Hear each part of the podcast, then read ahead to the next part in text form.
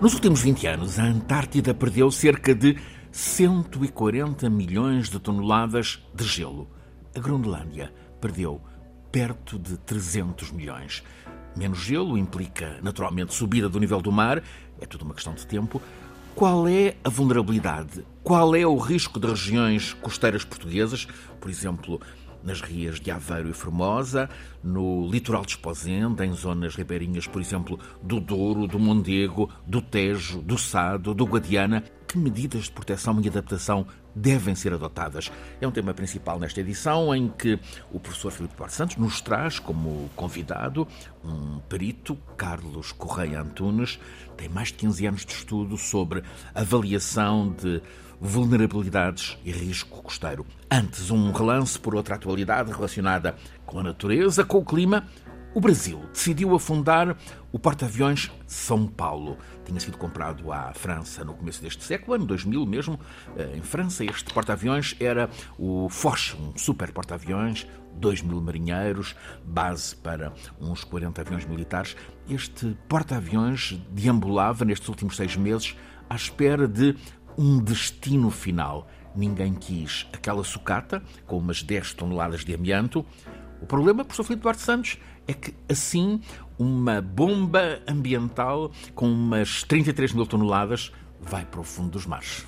Sim, é, é preocupante. O, amianto é um material que era muito usado na construção civil no século passado, devido às suas propriedades de ser isolante do calor, também não ser isolante elétrico, é incombustível, uh, também uh, impermeável e era muito utilizado uh, até nas canalizações, é? A União Europeia em 1999 fez uma diretiva em que regulamentava o aspecto, quer dizer, o, risco, não é, de, dessas condutas da água eh, que eram feitas com, com amianto e, portanto, eh, porque no fundo as canalizações degradavam-se e podia haver amianto que fosse para, essa água.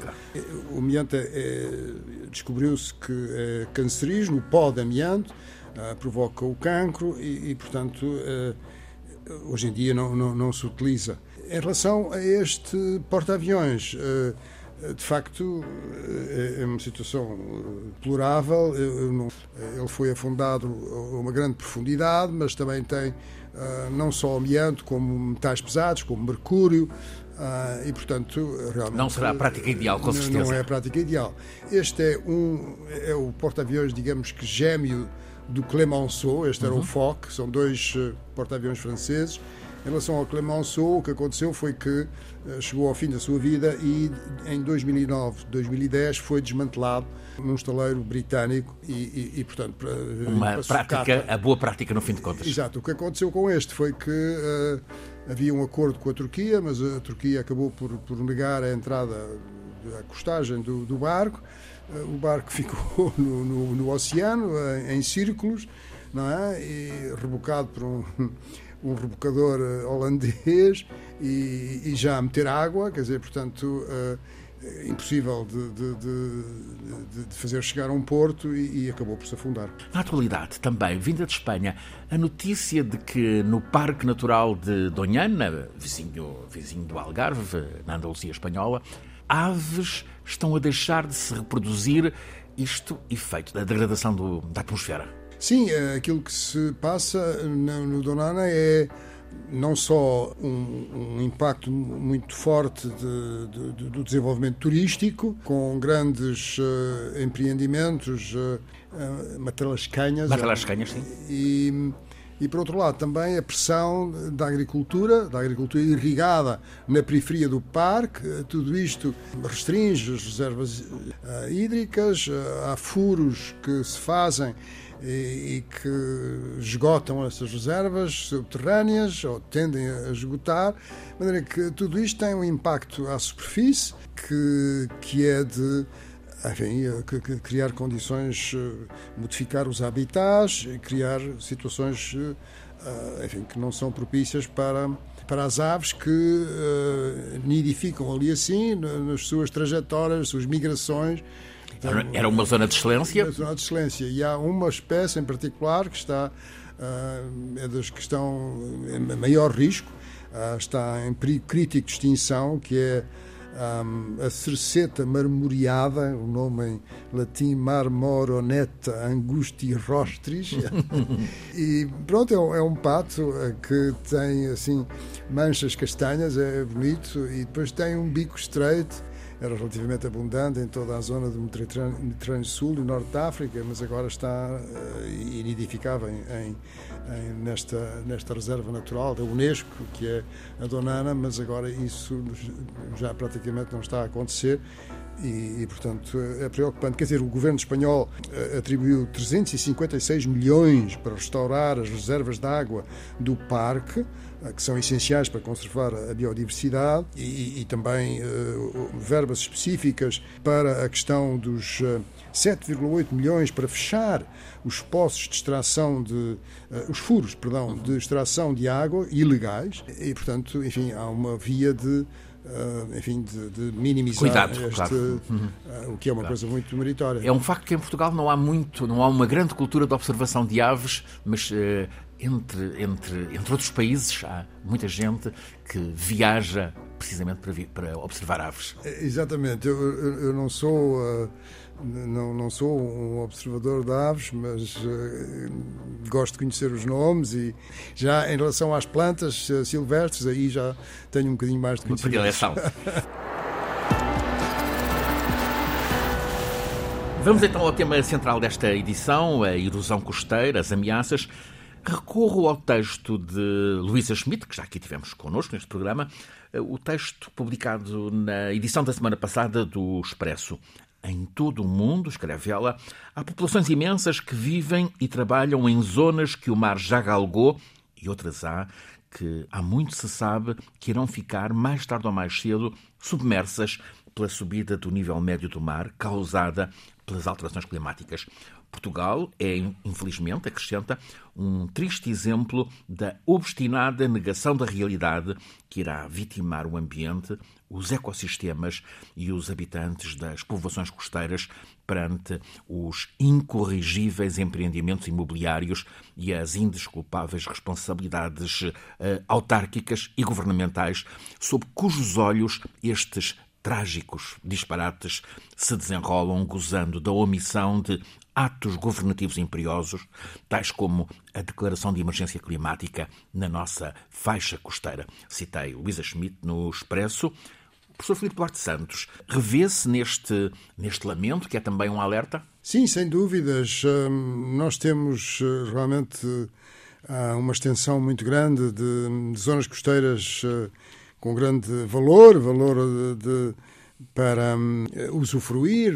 Temos dois problemas, no fundo. Uh, quer dizer, um problema é a questão de, do déficit de transporte uh, de sedimentos dos rios. Os rios transportam menos sedimentos e isso causa erosão. E depois temos a, a questão da subida do nível uh, médio do mar. Mas a apetência, não é? Para, para fazer construções muito perto da da orla costeira é, é, é, muito grande, porque as pessoas querem estar muito perto. Desfrutar o não prazer. Sei, é, é, é, um prazer egoísta. exatamente, não, não é assim muito difícil andar um quilómetro, que seja, ah. ou, ou meio quilómetro até à praia, mas enfim. Assim chegamos ao, ao convidado que o professor Filipe Duarte Santos nos traz hoje. Carlos Antunes. Quer apresentá-lo? Sim, é um, tenho um grande prazer em o fazer. Todos os portugueses o conhecem do tempo da Covid, em que ele nos ajudava a entender a evolução dos números. Exatamente, e de uma, e de uma forma muito precisa, não é? Muito que, que, que era um gosto uh, para mim. Uh, o Carlos Antunes é professor auxiliar de Engenharia Geoespacial na Faculdade de Ciências da Universidade de Lisboa, doutorado em Geodesia Física na Universidade Técnica de Graz, na Áustria, e tem-se dedicado uh, nos, últimos, uh, nos últimos tempos ao estudo das componentes de variação do nível médio global do mar e, em particular, à subida do, do, do nível do mar e do seu impacto uh, nas zonas costeiras.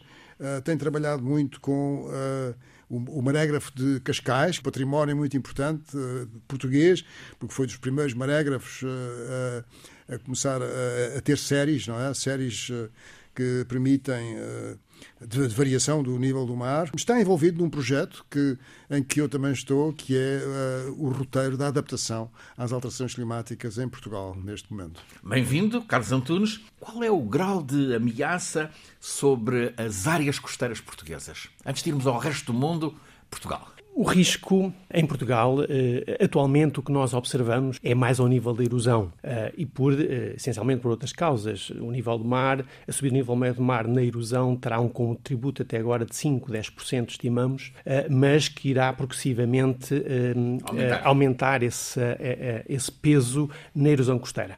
Atualmente há muitas pessoas que já conhecem alguns locais que uh, têm semelhanças, a, por exemplo, a Veneza ou uhum, Miami, uhum. como é Ferragudo uh, em Portimão, uhum. ou Lagos ou Tavira, em que as marés uh, equinociais mais elevadas, mais associadas às superluas, as, as marés gigantes, a king tides, como os ingleses referem, já inundam sem qualquer forçamento atmosférico Aí já é as é ruas. Sensível, portanto. Aí já é sensível. Já há alguém que chamou Ferragudo a uhum. Veneza de Portugal, a Veneza uhum. do Algarve, uhum. porque já tem inundações frequentes naqueles ciclos que nós conhecemos quatrinodais de 4 em 4 anos, em que temos uh, marés mais amplas. Mas esse efeito vai-se aumentando, ou propagando. seja, nós, propagando, nós vamos começando a observar mais sítios com inundações mais frequentes. Veneza tinha as chamadas águas altas, Sim. uma frequência de uma por ano ou dois em dois anos nos anos 60 e agora até o ano passado, estava com uma frequência de 10, 12 águas altas por ano. Houve um grande investimento em Veneza na, na criação da barreira. Uh, Exato. Para nós é muito importante, do ponto de vista do caso, de um, de um estudo de caso,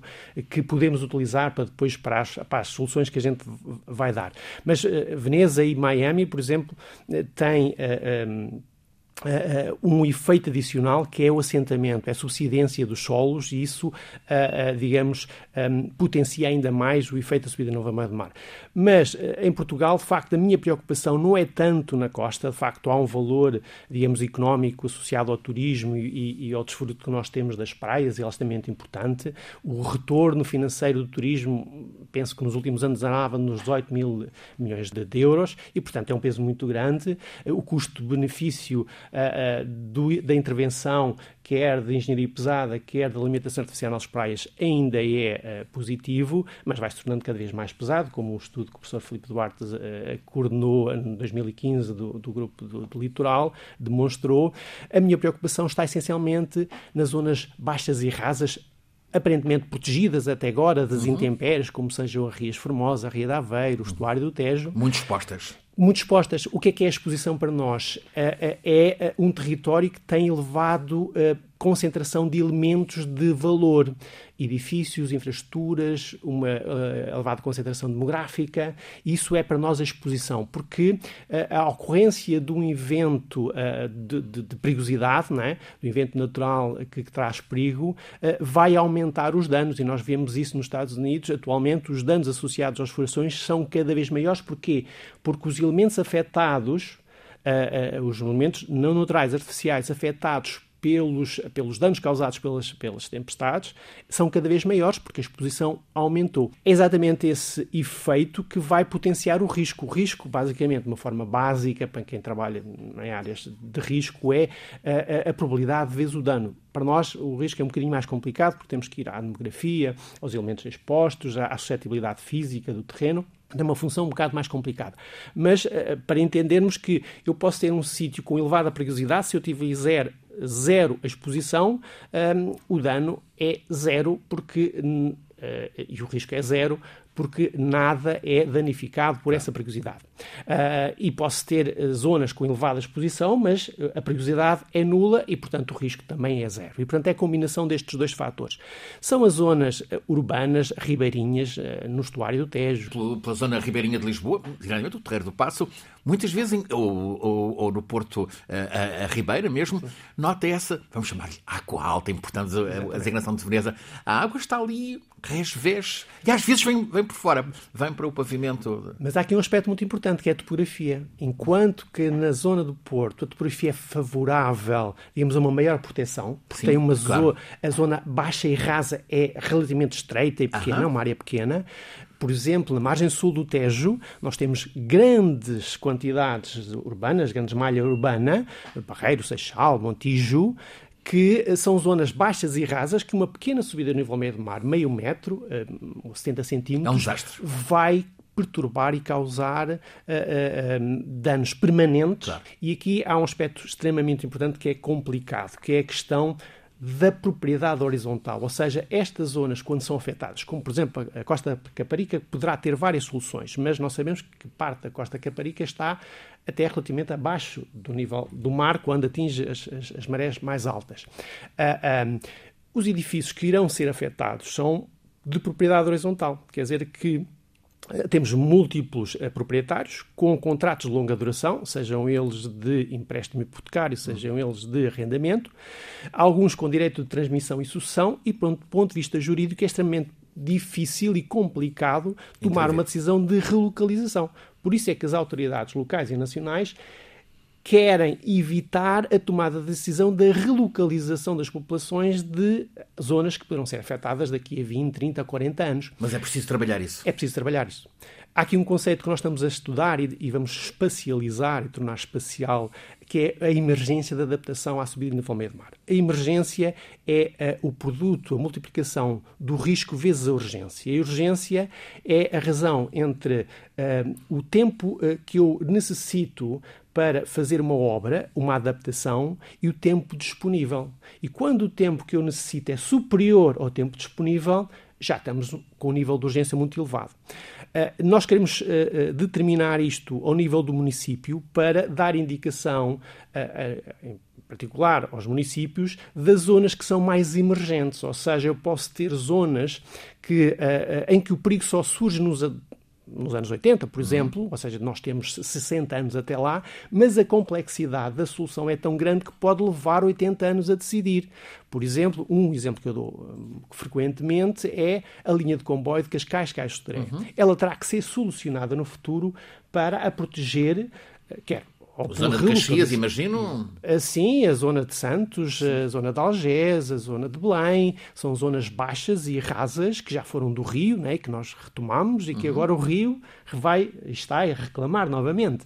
E, portanto, as soluções para essas infraestruturas podem ser muito complexas, a decisão política, a, a, a, o cabimento financeiro pode ser muito demorado e pode levar muito mais do que os 40 anos que o novo aeroporto de Lisboa está a levar. Não é? E, portanto, aqui, digamos, a, urgência da solução desses, desses uh, problemas complexos potencia muito mais o risco. Eu posso ter outras zonas em que uh, o risco, perigo pode surgir já em 2050, mas a solução que eu tenho faço em 5 anos, em 2 anos, e portanto eu não tenho que preocupar com ela. Não é emergente. E um problema que vai surgir nos anos nos finais do século pode ser já emergente e por isso, uh, em termos de planeamento ordenamento do território, eu tenho que me preocupar com isso.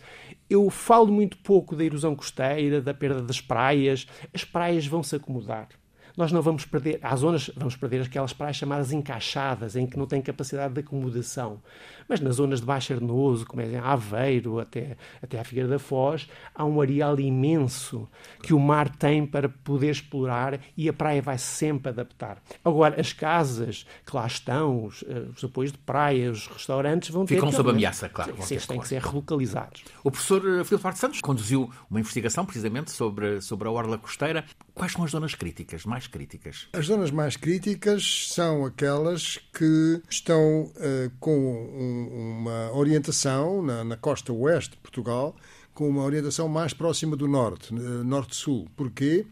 Porque nós temos uma uh, agitação marítima, ou seja, ondas que transportam grande energia e que depositam essa energia na, na, na zona costeira e há um transporte, devido à orientação dos ventos, que são no, no quadrante de, do oeste até norte, um, as ondas têm exatamente essa direção, têm essa tendência, e, portanto, há um transporte de, de areia de, de, norte para sul. Quer dizer, o mar está permanentemente a retirar areia do norte para para colocá-lo mais a sul. E o equilíbrio estabelecia-se no passado porque vinham sedimentos pelos rios que substituíam aquela areia que estava a ser retirada de norte, não é? E portanto havia um equilíbrio. Mas esse equilíbrio perdeu-se, perdeu-se porque os rios agora têm barragens que retêm muitos sedimentos e também durante muitos anos houve exploração de areias. De maneira que o estudo que fizemos uh, foi de, de proteção. Uh, evidentemente que um, nós temos troços de linhas de costa sem, sem um, ativos, não é? Uhum. Sem elementos uh, com valor, embora do ponto de vista paisagístico muito interessantes e, e até, enfim, do ponto de vista também de biodiversidade, etc., como seja a comporta, de que falámos aqui uhum. assim uh, num, dos últimos, num, dos programas anteriores. Uh, não é uma zona ameaçada? A zona a sul do Sado? É, é menos ameaçada do que uh, a parte que vai desde a foz do Rio Minho até a Nazaré. Esse, esse troço de costa é dos mais ameaçados, bem como a parte do Sotavento Algarvio, ou seja, a parte leste, não é? Uhum, de Faro em direção à Espanha. É, exatamente. Toda essa zona também é, é bastante ameaçada. E há cerca de 13 13 quilómetros quadrados que uh, desapareceram, não é? Quer dizer, a costa recuou, isso é, é uma coisa que é, é, é natural, aconteceu assim, quer dizer, e, e, é interessante porque há, há, há, há, há efetivamente. Um, uh, no, no, norte, uh, encontram-se ainda troncos de árvores uh, submersos, numa cota batimétrica baixa, relativamente baixa, porque o, nível subiu de 130 metros, está a ver? 130 metros desde a da, da parte em que a do período em que a temperatura era mais baixa, no último período glacial, até ao presente, e, e, portanto havia árvores, não é? Quer dizer, e ficaram lá ainda alguns troncos, e portanto tudo isso está muito bem documentado e, e conhecido.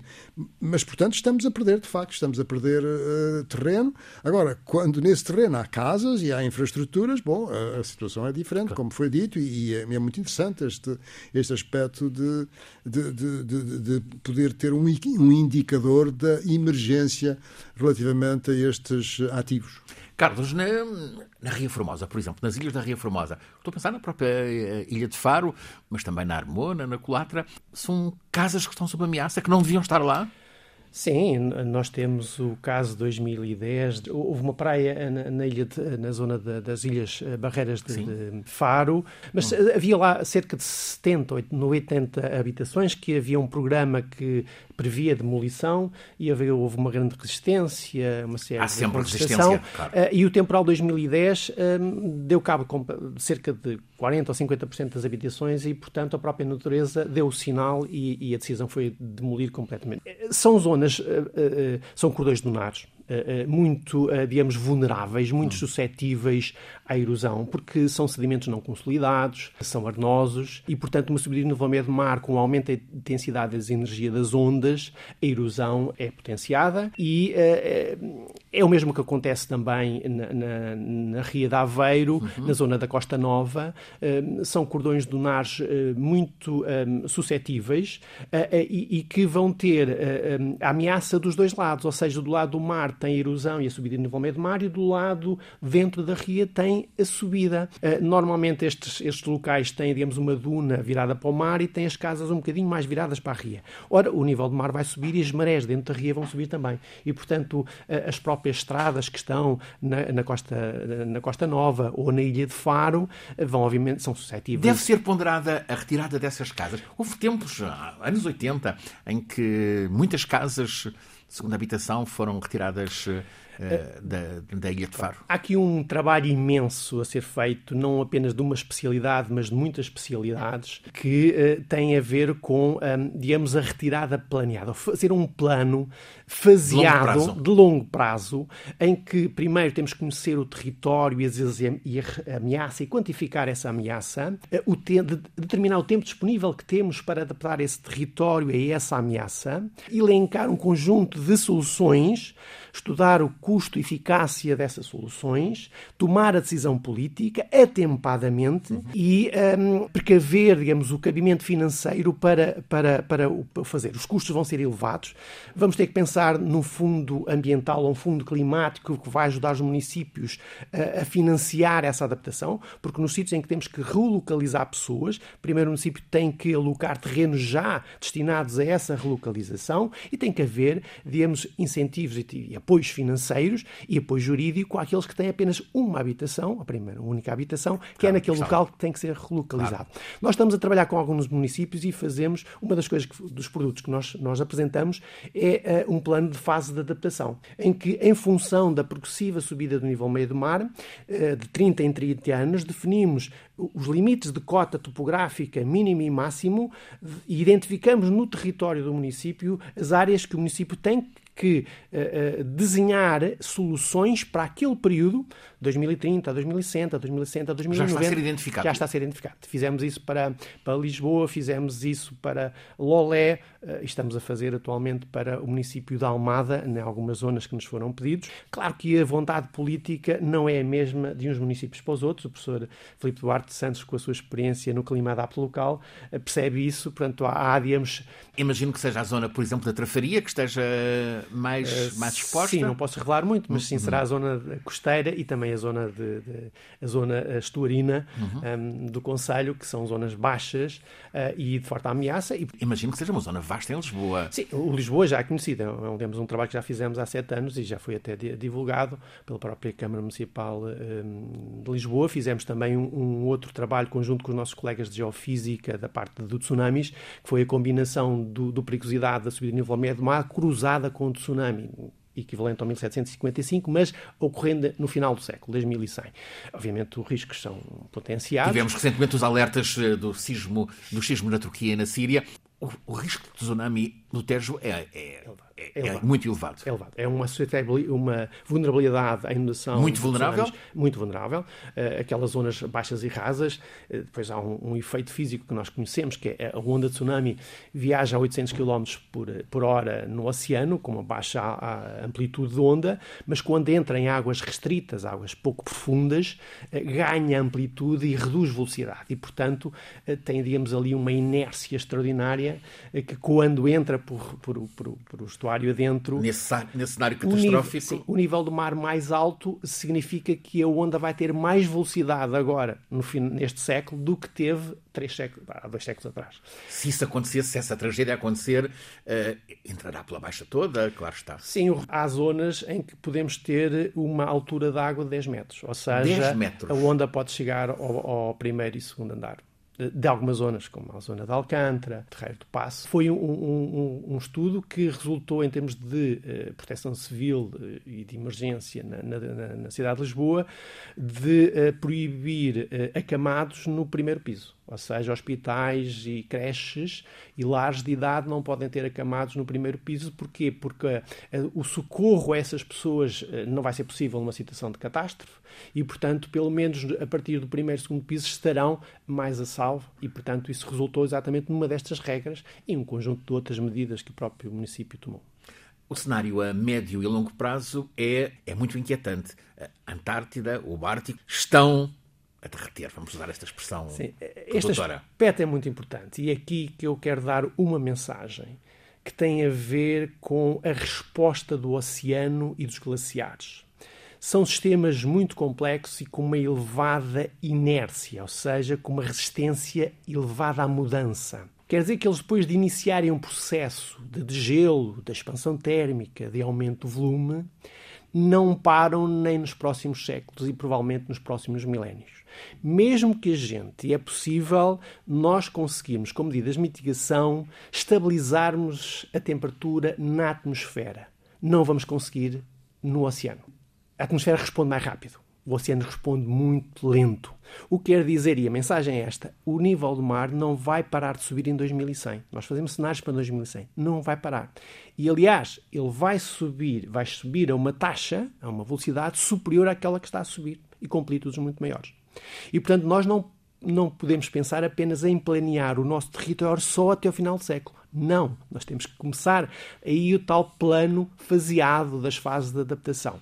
Horizonte largo. Ora, olhando para o Ártico e para a Antártida, a Antártida é o elefante branco adormecido na nossa sala e que nós não nos apercebemos. Muito distante de nós, mas que vai ter um impacto tremendo em todas as costas vai de todos ter. os continentes. Vai ter. E porquê? Porque há eh, momentos, períodos eh, geológicos bem conhecidos, bem estudados hoje em dia e foram reestudados novamente, como há 125 mil anos chamado Emiano, em que um aumento da temperatura global de cerca de 1 a 2 graus, equivalente à que estamos a sentir agora, fez subir em vários séculos 6 a 9 metros o nível médio do mar. E, portanto, nós estamos numa situação de poder repetir, voltar novamente a acontecer a mesma situação. E há outros períodos uh, anteriores, equivalentes também à situação atual, que mostram isso. A grande preocupação é, de facto, a Groenlândia tem gelo para fazer subir um nível mar cerca de 6 metros, mas a Antártida tem gelo para fazer subir o nível mar de cerca de 54, 56, próximo de 60 metros. Não, não faz em, em, em alguns séculos, faz em milénios, é? pode levar milénios a, a, a, ocorrer. Mas a dinâmica depois de iniciado, ou seja, o aumento drástico do fluxo de gelo, essencialmente no setor oeste da Antártica, que é um setor que está a ser muito estudado, porque foi esse que colapsou há 125 mil anos, um, indiciam de que nós podemos estar num risco iminente de um um, aumento de dinâmica extraordinária destes sistemas e um débito extraordinário de massa para o oceano. E é isso que está a ocorrer já neste século. No século passado, a subida do nível do mar até 1,6 milímetros por ano era essencialmente a expansão térmica, ou seja, o, o oceano expandir pelo o, o calor que está absorver, mas neste século a componente de massa, que é o contributo dos, dos glaciares polares e dos glaciares continentais, é já superior, contribui com 2,6 milímetros por ano, enquanto que a expansão térmica ainda está no 1,6 milímetros por ano. Isso faz os atuais 4,2 milímetros por ano. E aí devemos nos preocupar exatamente com essas massas que estão uh, muito distantes de nós e que nos vão afetar. Devemos preocupar-nos, professor. Temos aqui um problema Sim, dúvida, político sério. Eu, eu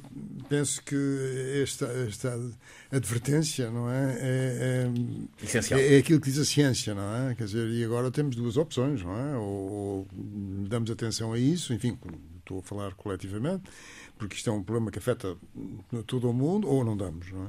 Não darmos é um desastre. Não darmos é, é um desastre, é um, é um desastre que uh, não vai ser para já, mas é um desastre daqui a um século. E, agora, em, relação ao EMiano, é muito interessante, porque o EMiano foi um período interglacial, tal como o atual, que uhum. ocorreu há 125 mil anos, e uh, nesse período o mar chegava à riba que há na Caparica é uma arriba fóssil. Sim. Portanto, o mar batia naquela arriba, por isso é que está aquela arriba. Não é?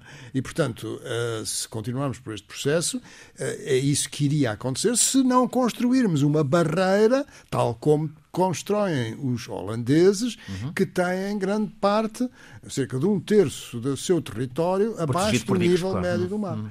Portanto, é isto.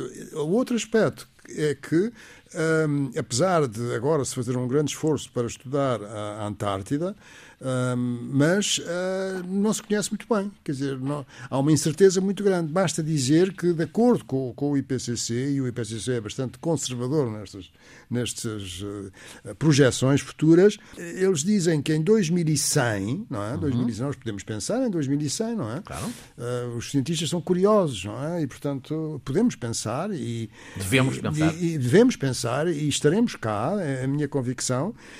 em 2100, a incerteza certeza, relativamente à subida do nível médio do mar, vai entre 2 metros e 5 metros. Quer dizer, nos cenários mais elevados, pode ser 2 metros em 2100 e 5 metros em 2150. Isto são os cenários mais gravosos, mas mostra uh, a incerteza que ainda temos sobre o comportamento daquelas massas de, de gelo. Eu, quando comecei a trabalhar nestes assuntos, uh, o, o nível médio do mar subia por causa da dilatação térmica. Uhum.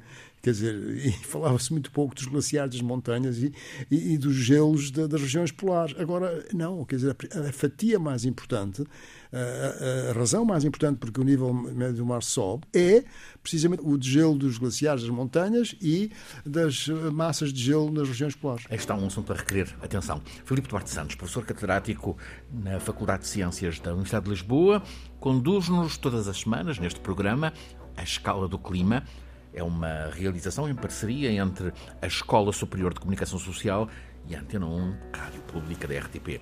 Está em difusão rádio no FM da Antena 1 todas as quartas-feiras, a seguir às notícias das 11 da noite, disponível em podcast no sítio RTP Play. A Escala do Clima.